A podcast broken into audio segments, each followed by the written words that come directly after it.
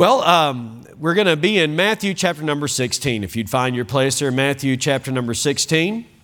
Let's stand in honor of God's Word. Had a real good late night men's prayer meeting on Friday night. And glad for all the men that were able to come, and had two good messages that night. Brother R.B. Yeager challenged us, and Brother Randy Donahue really challenged us as well. It was really good. It's good for us to pray, and Brother Al Mueller's here, missionary to Argentina, and he joined in on the, he was there Friday night too, but in the 1040 prayer meeting, and addressed those that were attending that a week or two ago, and said from Jesus' words, you know, men ought always to pray and not to faint.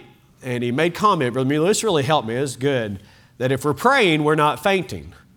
We're not giving up. But if we're fainting, evidently we're not praying. I think it's a good correlation, don't you? If you're praying, you're not fainting, but if you're fainting, you're not praying. And so that was very helpful. So the late night men's prayer meeting was a great, great help. All right, let's look at our text here this morning, Matthew and chapter number 16. Matthew in chapter 16. We're going to begin reading in verse number 13, and then our actual text is going to be verse 18 through 20. It was actually part of another message 2 weeks ago, and we only got through half of the message, so now we're finishing that message, and so I'm glad you came back for it. That's great. I told you 2 weeks ago, come back next Sunday, and I forgot I was out of town. Brother Ted preached last week, so... anyways, it's a couple weeks, but here we are again. So Matthew 16, we're seeing that Jesus is king. I don't mind to say that every week because it's true every week. Jesus is king, and so that's a great encouragement. Verse 13 of Matthew 16 says, when Jesus came into the coast of Caesarea Philippi, he asked his disciples, saying, whom do men say that I, the Son of Man, am? And they said, some say that thou art John the Baptist, some Elias or Elijah, just a different spelling here, and others Jeremiah, or one of the prophets. He saith unto them, but whom say ye that I am? And that's an important question for everyone here to answer. In fact, the way you're living your life is reflecting how you answer that question. Whom say ye? Who is Jesus? Who is Jesus? Who is he to you? Well, what matters most is who is he. But it also does matter by application who he is to you. Whom say ye that I am? Verse number 16, Simon Peter answered and said, thou art the Christ, the Son of the living God. And Jesus answered and said unto him, blessed art thou, Simon Bar-jona, for flesh and blood hath not revealed it unto thee, but my Father which is in heaven. Now verse 18. And I say unto you, based on what Peter had just acknowledged, and really was reflecting what the disciples acknowledged, and I say also unto thee, that thou art Peter, and upon this rock I will build my church. And the gates of hell shall not prevail against it. Against what? Against the church that Jesus started. The gates of hell will not prevail against it. And I will give unto thee the keys of the kingdom of heaven. Now, hang on. That doesn't mean Peter's at the gate in heaven. Those are bad jokes. Nowhere near biblical, all right? That's not what Jesus is saying here, all right? He says, I will give unto thee the keys of the kingdom of heaven. Now, we've been studying about that in Matthew 13 and following and other passages, the kingdom of heaven. And whatsoever thou shalt bind on earth shall be bound in heaven. And whatsoever thou shalt loose on earth shall be loosed in heaven. In case I just don't get to it at the end of the message, that doesn't mean that what we determine here affects how things are there. It's actually the other way around. How things are there ought to affect how things are here. That's actually what the tense of the verse is pointing out. Anyways, all right, preached the last 3 minutes of the message already. So verse 20 now. Then charged he his disciples that they should tell no man that he was Jesus the Christ. The reason for that was just simply this. It wasn't time for the kingdom to be set up, and people would have misunderstood. In fact, his own disciples misunderstood that now's not the time for the kingdom. Now's the time for the church to be established and churches to be planted. See, all right. So now if you want to tell people that Jesus is the Christ, go ahead. All right. Okay, so today the title of the message is quite simply this: Conveyors of the Truth. Conveyors. Southwest Baptist Church is a conveyor of the truth. Let's consider that here this morning. Very, very important message, and I look forward to getting into it. So may God bless the reading of His Word as you're seated. We'll consider this really pivotal, in many ways, a central passage to the Gospel of Matthew.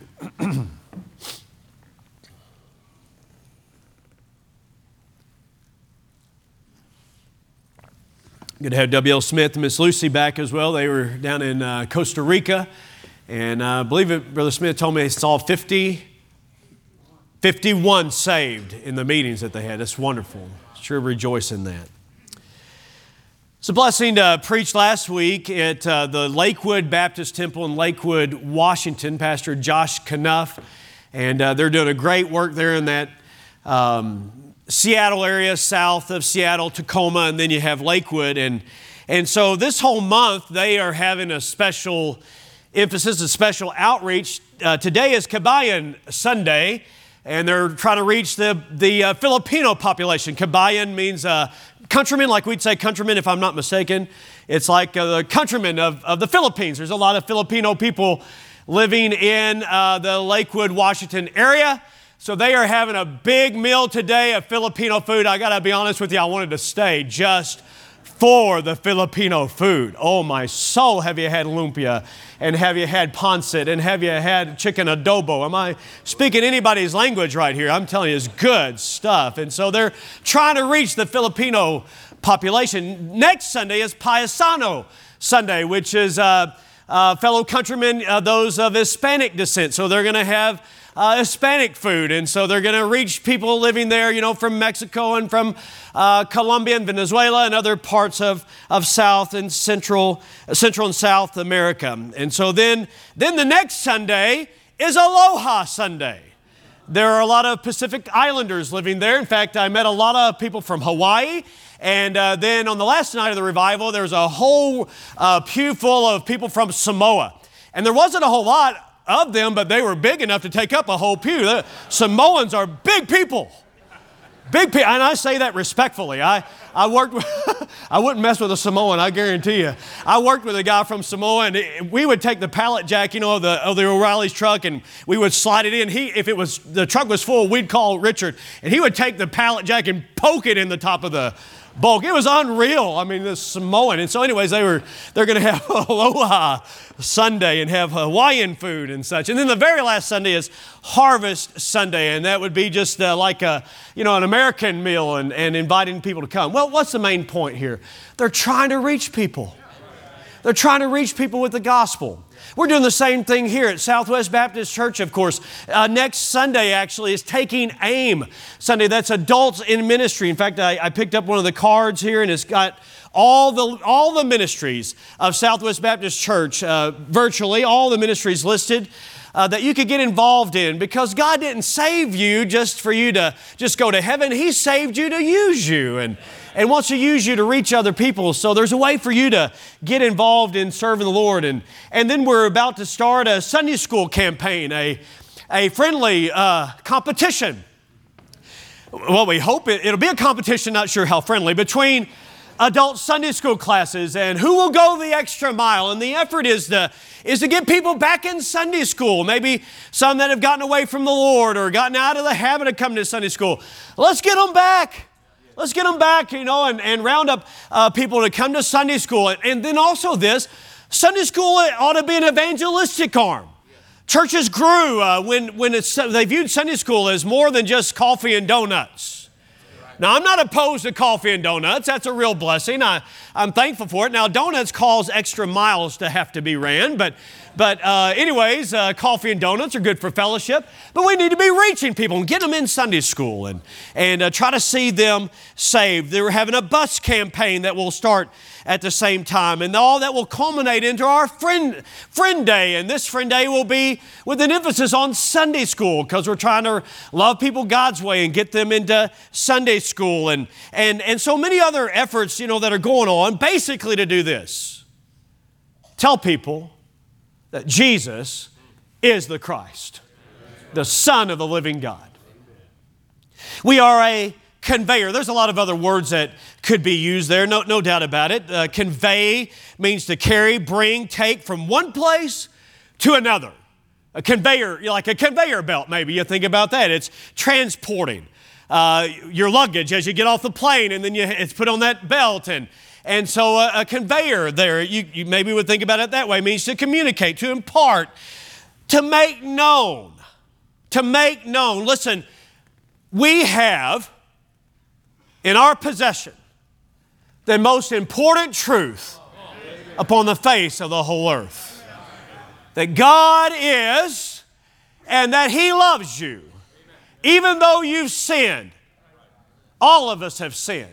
Even though you sinned, Jesus died in your place, was buried according to the Scriptures, and rose again the third day according to the Scriptures, and is alive forevermore and able to save anybody that would call on Him by faith.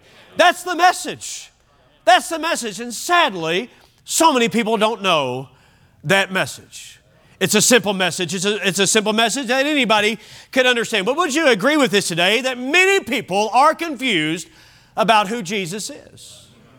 There's a lot of confusion about who Jesus is. Oh, He's a good teacher. He's a religious leader. He started a religious institution. I mean, all kinds of things have been said about Jesus. But it's not enough to say that He's a good man or He's a good teacher. There's a lot of confusion about who Jesus is. There's a lot of confusion about what church is.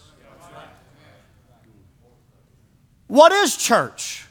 You say, man, Brother Gaddis, that's simple. Evidently not.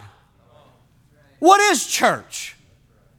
I believe that if this church, Southwest Baptist Church, begins to go a wrong direction, it'll be because we're not applying the doctrine of the local church. It's where we'll get off. A lot of people don't understand what church is. In fact, a local church is a little redundant. Local church, now we often say that, and we really don't need to if there's a proper understanding of what church means, because I don't need to say local. Because if it's a church, it is local. The word means assembly. It means a called out, iglesia in Spanish, okay? Iglesia, it's based off of that root word there, iglesia. Ek means out of, kaleo means called out, so it's a called out assembly. Well, you say, well, what does that mean? Well, here's what happened. How many members of this church? How many you're a member of this church and you're not ashamed of it? Okay, that's good. All right, great. All right, that means you've been saved and you've been baptized, and some of you are saved here and baptized here, and you're a member of this church. Some of you are baptized elsewhere, but you're baptized according to what the Bible says about baptism, that it's got to be by the right church. Authority matters, right mode, immersion, not sprinkling, and there's a lot of things to cover there, and that you're baptized after you were saved. Baptism is not part of your salvation. It follows salvation. But all those people that just raised their hand, they said that somebody had talked to them about their salvation, talked to them about their baptism, talked to them about their life. The people that just raised their hand a moment ago, they're not perfect people. We're not perfect people, but we're members of this church. What this is saying is God saved us. He called us.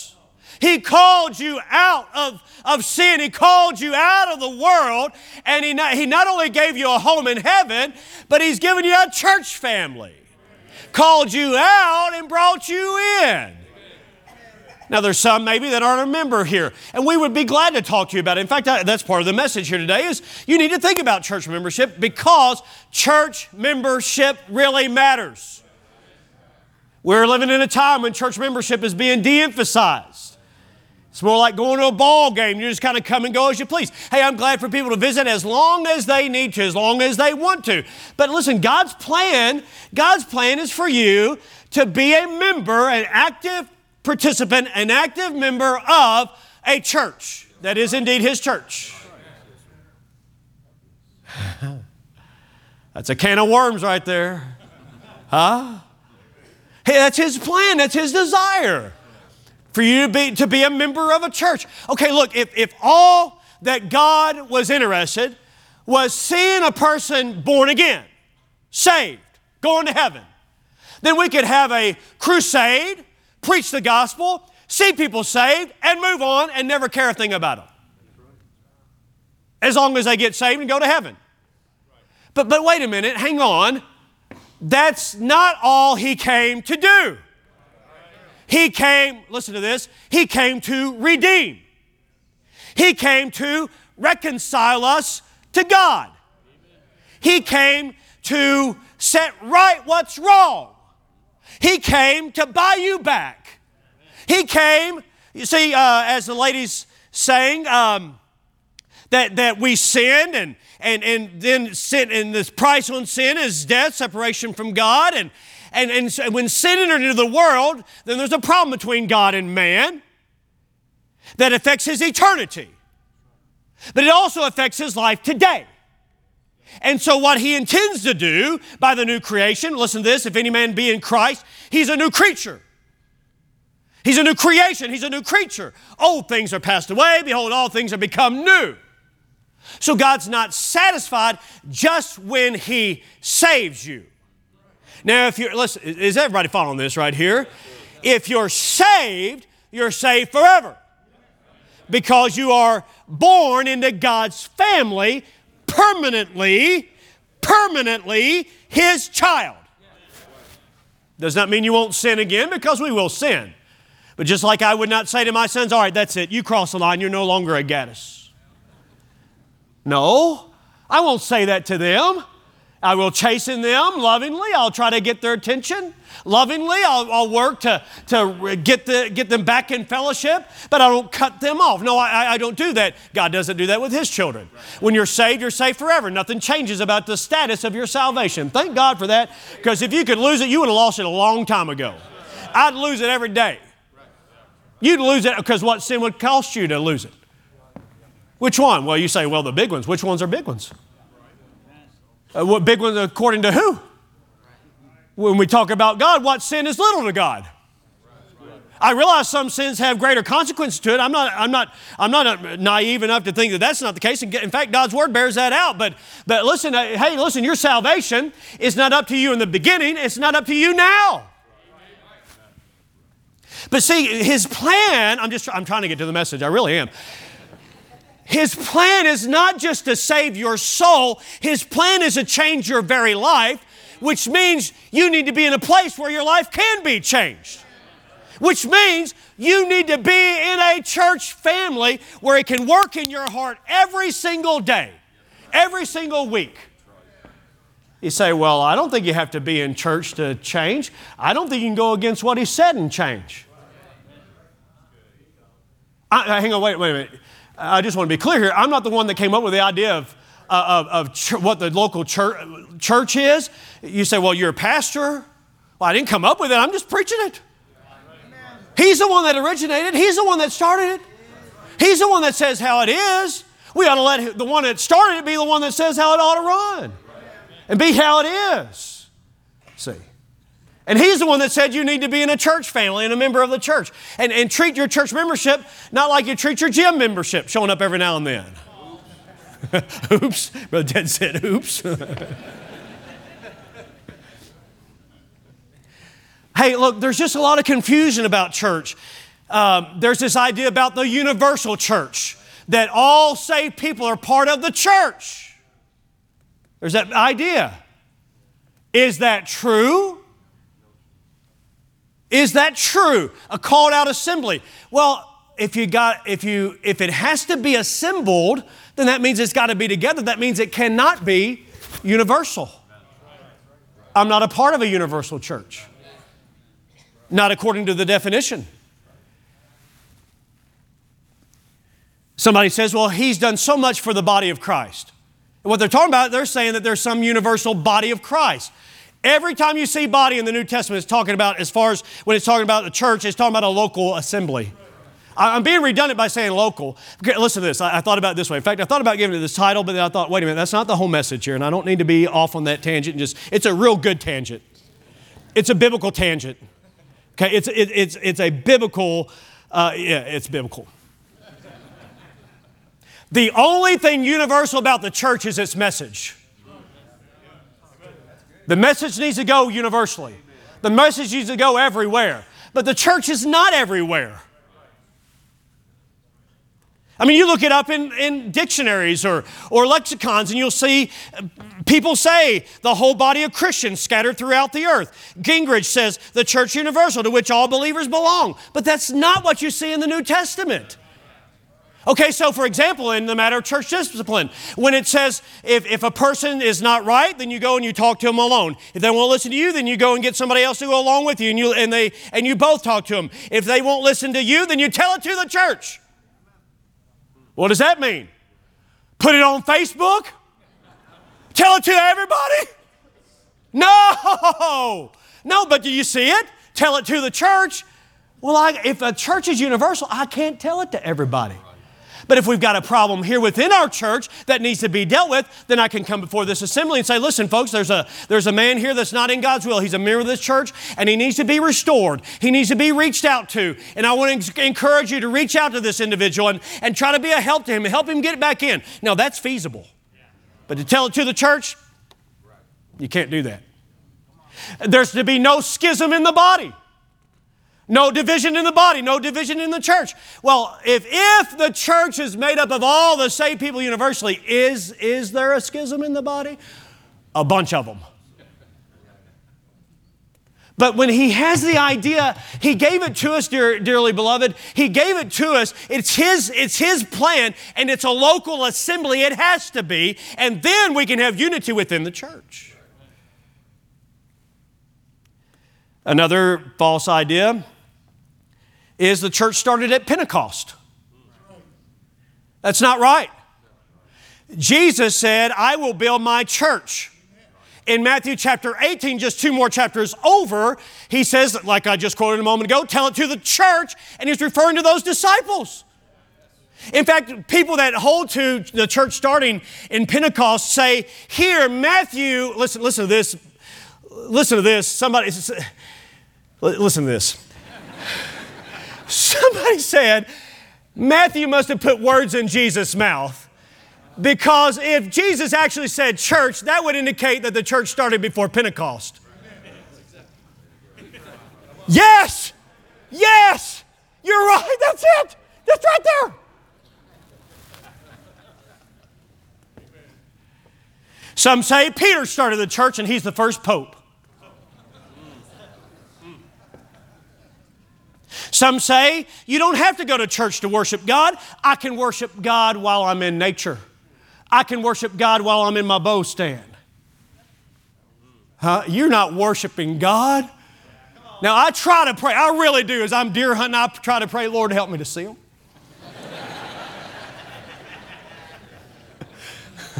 I try to commune with God. I really do. I'll try to do sometimes. You get out there. It's just crazy to get out there early in the morning. I do my devotions, or I try to. They're not good. It's not that the Bible's not good. I'm not good at reading it at that time of the morning. It's just not good. I'm paying attention. I'm just simply saying, you can't really worship God. You can't really give God your attention while you're out there looking for deer.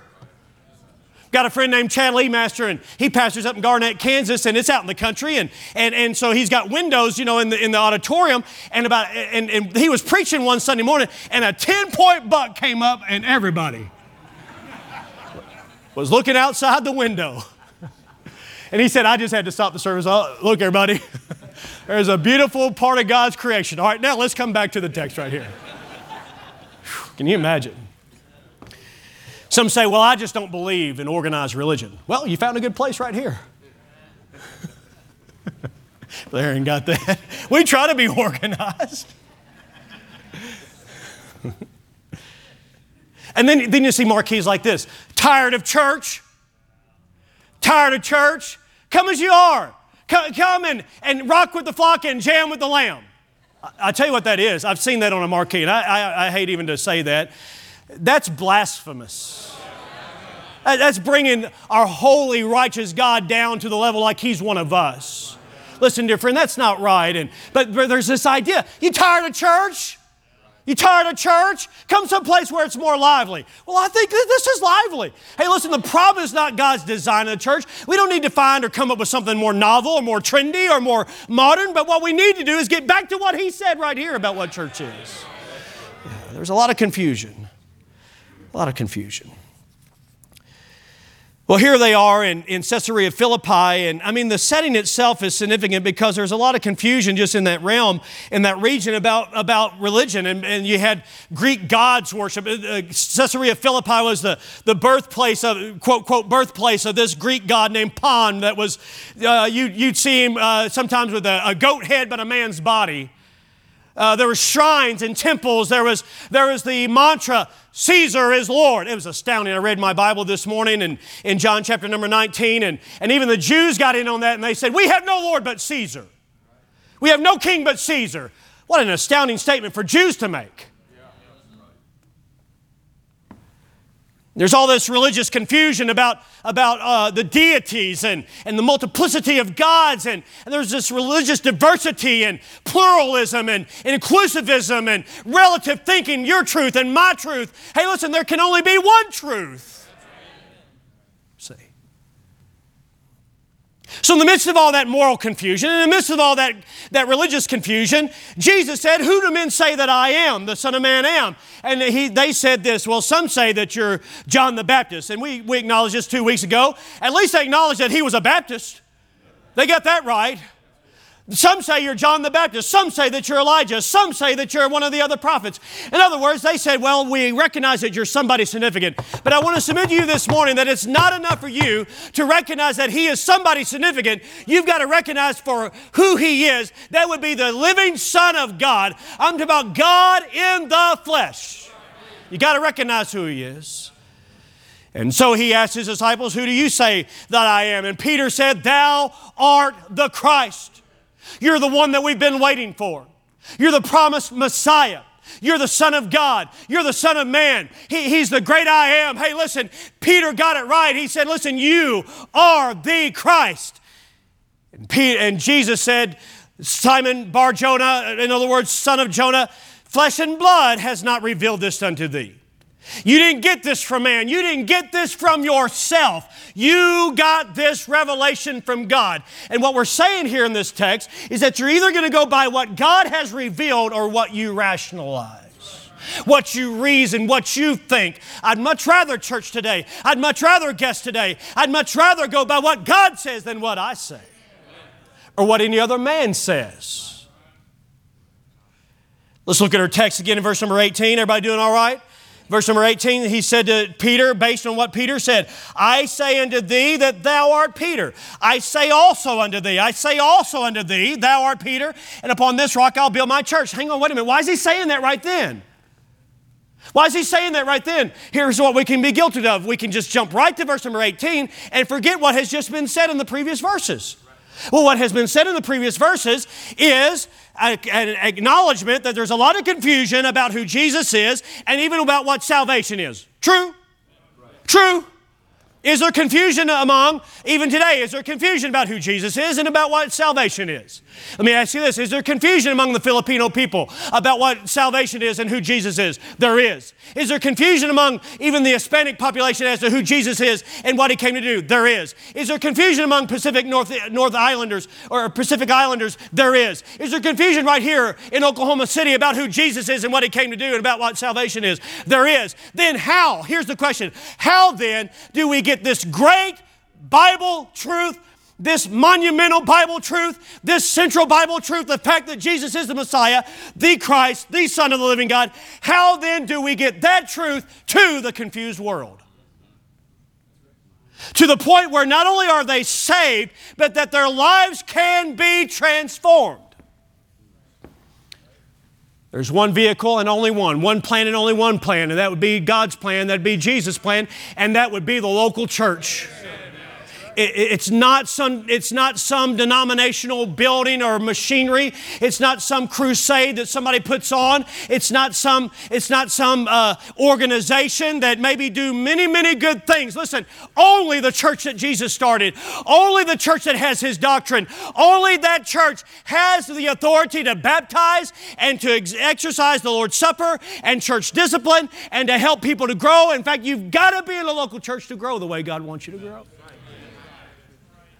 Now, please don't misunderstand me. I'm very thankful that any time somebody is saved because they're driving down the road and they hear the gospel on the radio, or you listening to me, I'm thankful for that. I'm thankful for a crusade maybe that comes to town. Now, I'm gonna be very narrow in my view of what kind of crusade that ought to be, and because doctrine matters, friend.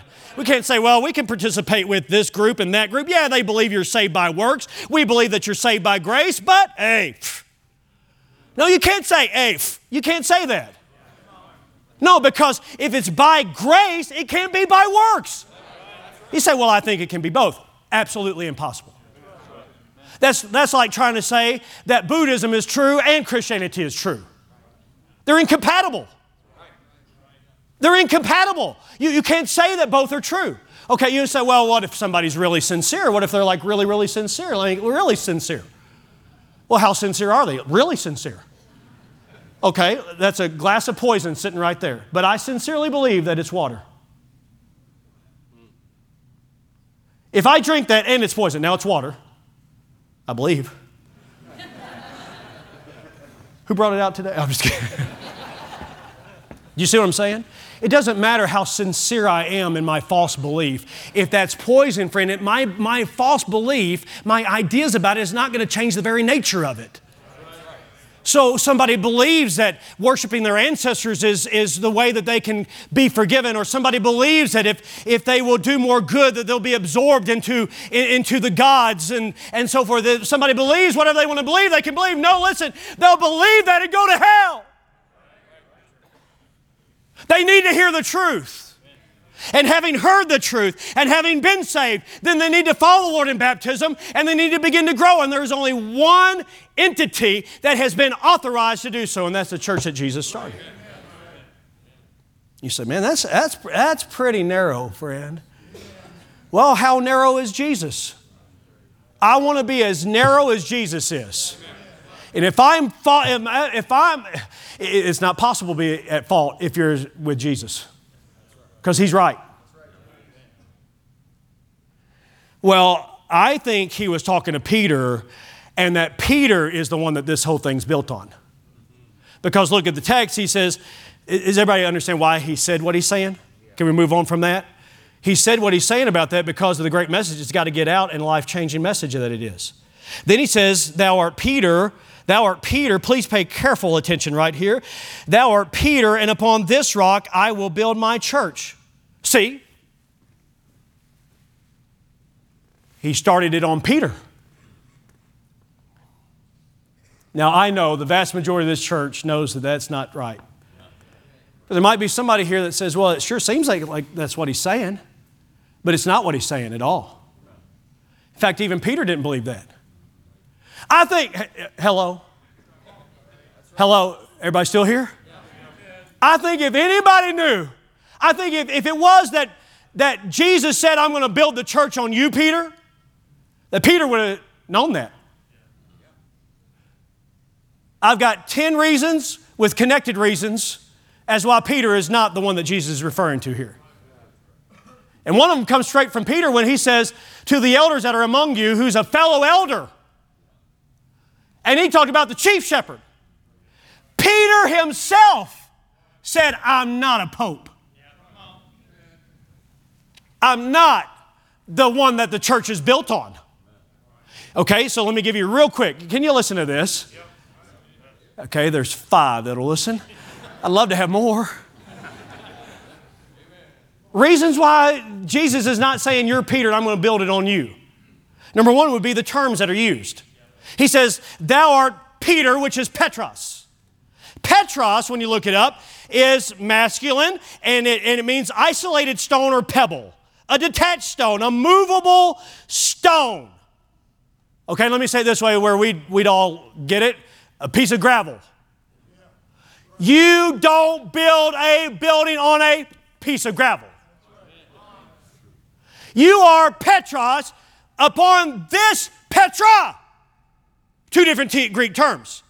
Related, but not synonymous. You are Petros, you're a little movable stone. I'm going to build this church on the Petra. Feminine, it's not even the same gender as far as its term, because he's referring to the acknowledgement of what Peter said, that Peter just said, you're the Christ. Now, let me stick with this right here. Everybody with me? He says, you're a movable stone. I'm going to build a church on an immovable stone. Petra is like the rock of Gibraltar. Petra is an immovable stone. It's a bedrock. It's a massive rock. When my parents cleared off a space in Hammett Hill, on Hammett Hill Road in Bowling Green, Kentucky, they literally had people thinking that they were crazy because they were going to be building on a rock. But listen, that house was built on a firm foundation because it was built on solid rock. That's what Jesus is saying to Peter. Peter, I'm not going to build this on you. You are movable. I'm going to build this on me. I don't move. That's number one. Number two is Peter would not be sufficient. He was movable. Number three, if Jesus had met Peter, he would say, I'm going to build a church on you. But he said, this rock, different pronoun. I'm probably going to go too fast if you're trying to take notes on this, and I'll give it to you later if you want it. But number four, none of the New Testament writers recognize Peter as the foundation of the church. A little subset of that would be this. In Acts chapter number 8, they sent Peter to find out what was going on. If Peter was ahead, wouldn't he send somebody else?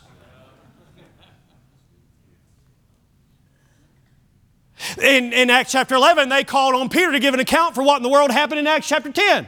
If he was the head of the church, would he have to give an account to anybody? Number five. Those are two bonus ones. Number five. If Peter was the one that Jesus was referring to here and he's the head of the church, then why did they still have an argument about who's the greatest? That would have settled it right there. Number six, there's no succession of popes or leaders that followed Peter. Number seven, he's not involved in the startup of all churches. In fact, Paul started more than Peter. Number eight, James was the pastor of the church in Jerusalem, not Peter. Number nine, Peter didn't head up the Jerusalem Council of Acts chapter number 15. James did. Number 10, Paul rebuked Peter. When have you known a preacher to rebuke a pope? Well, independent Baptists do all the time, but when if he was legitimately the pope, when would you expect that a missionary would rebuke the pope? No, it doesn't happen. So I submit to you, based on those 10 reasons, plus one bonus, that Peter didn't view himself as the head of the church, as reason to say it wasn't built on Peter, it was built on Jesus Christ and him alone.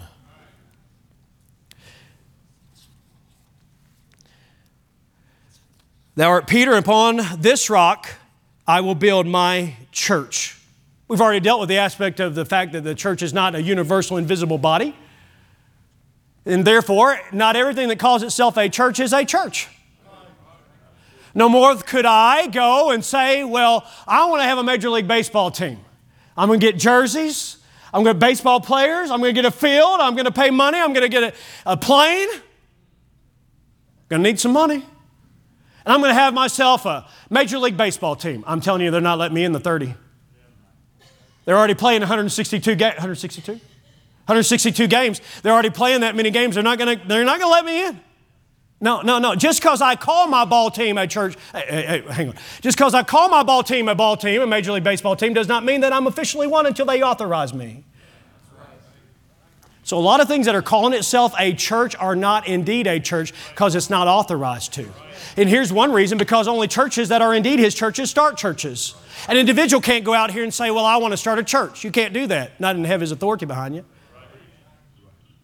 No more can I say, well, I want to start a Chick-fil-A and have one of my kids dress up in a cow costume and say, hey, eat more chicken.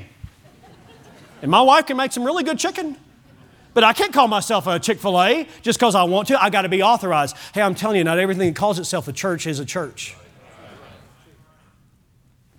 And that's why we're particular about what baptisms we receive, because it's got to have the right lineage and it's got to have the right doctrine. My mom had to be baptized when she came to Grace Baptist Church of Bowling Green, Kentucky, because she was coming from a general Baptist church, very similar to like the Free Will Baptist, in that they believe you can lose your salvation. Well, that's not what Jesus taught. That's not the doctrine. And therefore, they didn't have the authorization. They didn't have the authority to baptize because they weren't teaching what Jesus taught. Because baptism is about identification, and you're identifying with a body of belief and a body of believers. So I'm glad my mom was willing to be baptized. I'm here today as a result of it. The truth about Jesus' identity is made known. It's conveyed through the churches that He started. And He started the first one. We're reading it right here. And that church started more churches. And those churches started more churches. And those churches started more churches. And those churches started more churches. So that in 1951, a church was started right here on the south side of town because some people up on the north side of town from Grace Baptist Church got concerned about what was going on in the growth on the south side of Oklahoma City. And they said there needs to be a church down there so that there'd be people able to hear the gospel on the south side of the river as well. And they'd be able to hear the gospel and be able to grow and be in a church. And they called their first pastor a missionary, and he became the pastor of that church. And then there's been other pastors through the time of that have passed this church. But here's why this church exists. It's because of what Jesus started here and the impact that it has had through the years, and we're still holding on to the body of doctrine that He gave us then. We hold on to it now. Amen. Because there's more people that need to know the truth that Jesus is a Messiah. Amen. And that they can be saved by trusting Him. He says to Peter, are we all right? Are we doing okay? I'm thinking, man, this could be 3 more sermons right here. Thou art Peter, upon this rock I'll build my church, and the gates of hell shall not prevail against it. Let me say this to you. We are not on the defense. Gates are at the entry of a city to keep people out. He says the gates of hell will not prevail against the church that I start. You know what He's saying right there? We're not on the defense, we're on the offense. Going with the gospel, seeing people saved, seeing them saved from hell. Church planting. Let me say it this way. Evangelism that results in church planting is a declaration of war. We are in a spiritual battle. This means we can't come here and just play games as a church. This is serious matter. He says the gates of hell will not prevail. And then He said to Peter, I'm going to give you the keys of the kingdom of heaven. And basically what He's saying right there, you know, if I give my sons my keys, I say, actually Trevor has the keys in my truck right now. That's me saying, I'm authorizing you to go get the truck and pull it up closer. It's a real blessing when they get older. It'll scare you, but it's a blessing. I give him my key. Here's key number 4. This will go to my door. That'll get you in. Right now, you can't get in. It's locked unless you have this. Day of Pentecost, the church didn't start, but the church was made known to the whole world as to what it was, and there were people that was added unto them. If they were added unto them, that means they already were. So God gave Peter the key and said, go preach on the day of Pentecost, and he opened up the door, and the Jews were saved. 3,000 of them were saved. And then he took that key, and he went to the house of Cornelius, and he... figuratively speaking, the door to the Gentiles was open. And so that's what Jesus is communicating to Peter. Through you, I'm going to use you to open up the door that others might be saved and churches might be started. Amen. Mercy. And then we've already dealt with the last part of the sermon, so how about that?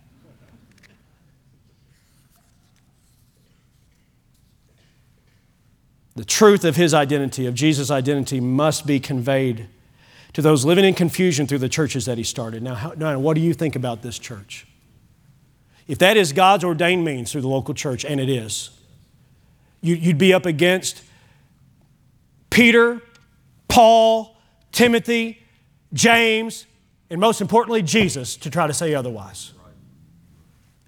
So I ask you then, How important is your church family to you? Now, there are some here that need to become a part of this church. You've been praying about it, and we would be glad to talk to you more about that. We don't try to... here's what I trust. I trust that he builds his church. It's his church. He brings people into it. But he uses us to do so, to go out and talk to people. This is a place where you can get support and help. Hey, listen, you're going to go through things in life. You know that.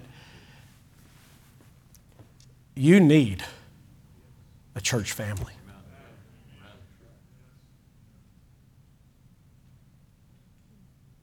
You need it. I wept with a gentleman today. Greeted him. Could tell someone, right? We got to pray together. There's some heavy hearts in here. Hey, look, we go through things. Following him does not exempt us from problems. But I don't know how many times I've heard people say, I don't know how people go through this without a church family. And you know, my answer to that is always in my mind this: they don't make it well. They don't go through this. You need a church family. You need to be trained. I need to be trained. I need to be raised up in the Lord. We need to work together. Yesterday, the young people went to Cornerstone Baptist Church, and I'm telling you, the church was working together under the pastoral leadership of Brother Eric Johnson. And my soul, that church was just, it was like a beehive of people carrying tables, carrying food, doing this, doing that. Had 300 young people from about 15 different independent Baptist churches from around Oklahoma. It was fantastic. They put a lot of effort into that just so young people could hear the gospel and hear about Christ. It was wonderful. But the church is working together. I love how this church works together. Oh, my soul, one of my favorite times of the week is to get to walk around on Sunday morning and just see this church alive. It's wonderful. You're saved to serve. My friend, my pastoral friend, Brother Brian Carson, who pastors my home church, sent me a clip yesterday. They had a men's work day.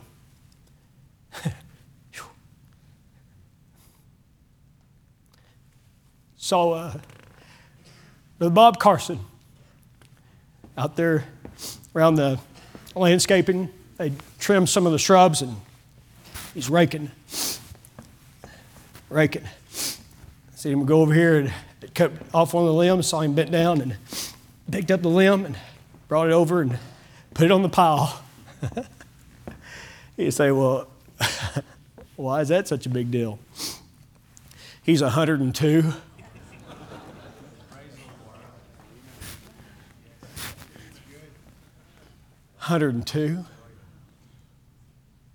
Don't get in your mind, well, I can't serve, I can't do anything. Find a rake, brother. And don't wait till you're 102 to start. I guarantee him this, he's been doing that all my life and then some. Soul winner, prayer warrior, godly man.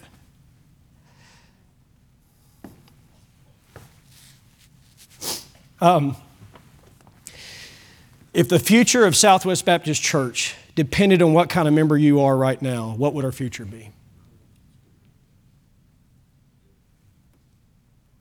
Tal Wilson was driving around the Seattle area, specifically around Lakewood, Tacoma, DuPont, that area. Driving around, and here's why he's driving around. He's trying to find a church he could go to. He said to me, I was trying to find a church that would be preaching the truth. He's probably about my age, all tattooed up. Been in prison, out of prison. Had his son maybe every other weekend or something like that. Just driving around Tacoma area trying to find a church. And then he prayed. He was driving his car and he said, God, I don't know where to go. There's churches there, at least that's what it says in name. I don't know where to go. Would you show me? He got home, and there was a track on his door from Lakewood Baptist Temple. You know why? Friend, because there's a God in heaven that cares about a Tal Wilson. It does not matter what he's done in his past. It's still a whosoever will may come. And thank God, back in February, he came and he got saved. And he's been in that church ever since that time. And he was there all nights of the revival. And God's doing something wonderful in his life. You know why? Because of what Jesus started is what we need to keep going. And that's the church that he did. Amen. We are conveyors of the truth. Now, I wonder who was driving around Oklahoma City last night saying, I wonder where to go to church. And maybe even prayed, God would just show me. But I wonder how many doors didn't have a track on it. Now, there's a lot of people out knocking doors yesterday, for which I'm glad. But maybe not as many as ought to have been. And I wonder if we missed some doors. Let's be the church that God wants us to be. Dear Heavenly Father, thank you. You're so wise in giving us the church family. The doctrine of the local church has been so attacked, so neglected, so ignored, so twisted, so humanized. Lord, we dare not. God, keep us from it. Help us to see any way that we have in any ways tainted your idea of what the church ought to be. Lord, I pray that you'd help us to be right with you just by reading Scripture. And Lord, I'm thankful to be able to say in this prayer publicly, even just that a study of the Scripture would lead us right to where we are, and it's such a blessing. I'm thankful for that. I know we've got a lot of growing to do. I know that we can get complacent, we can get carnal, we can get lackadaisical about the work that you've given us to do, and I pray you'd give us revival as a result of that, oh God.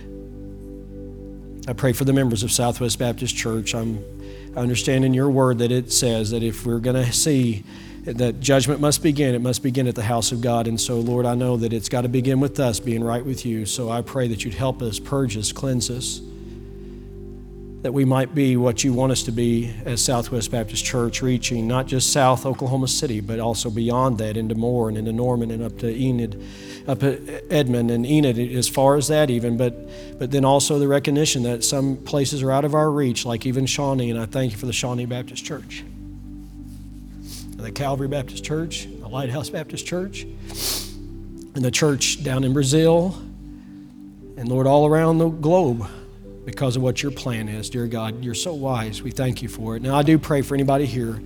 While the message has been about the local church, Lord, I also pray for those that need salvation. Would you help them to get that matter settled? And we'll thank you for it in Jesus' name.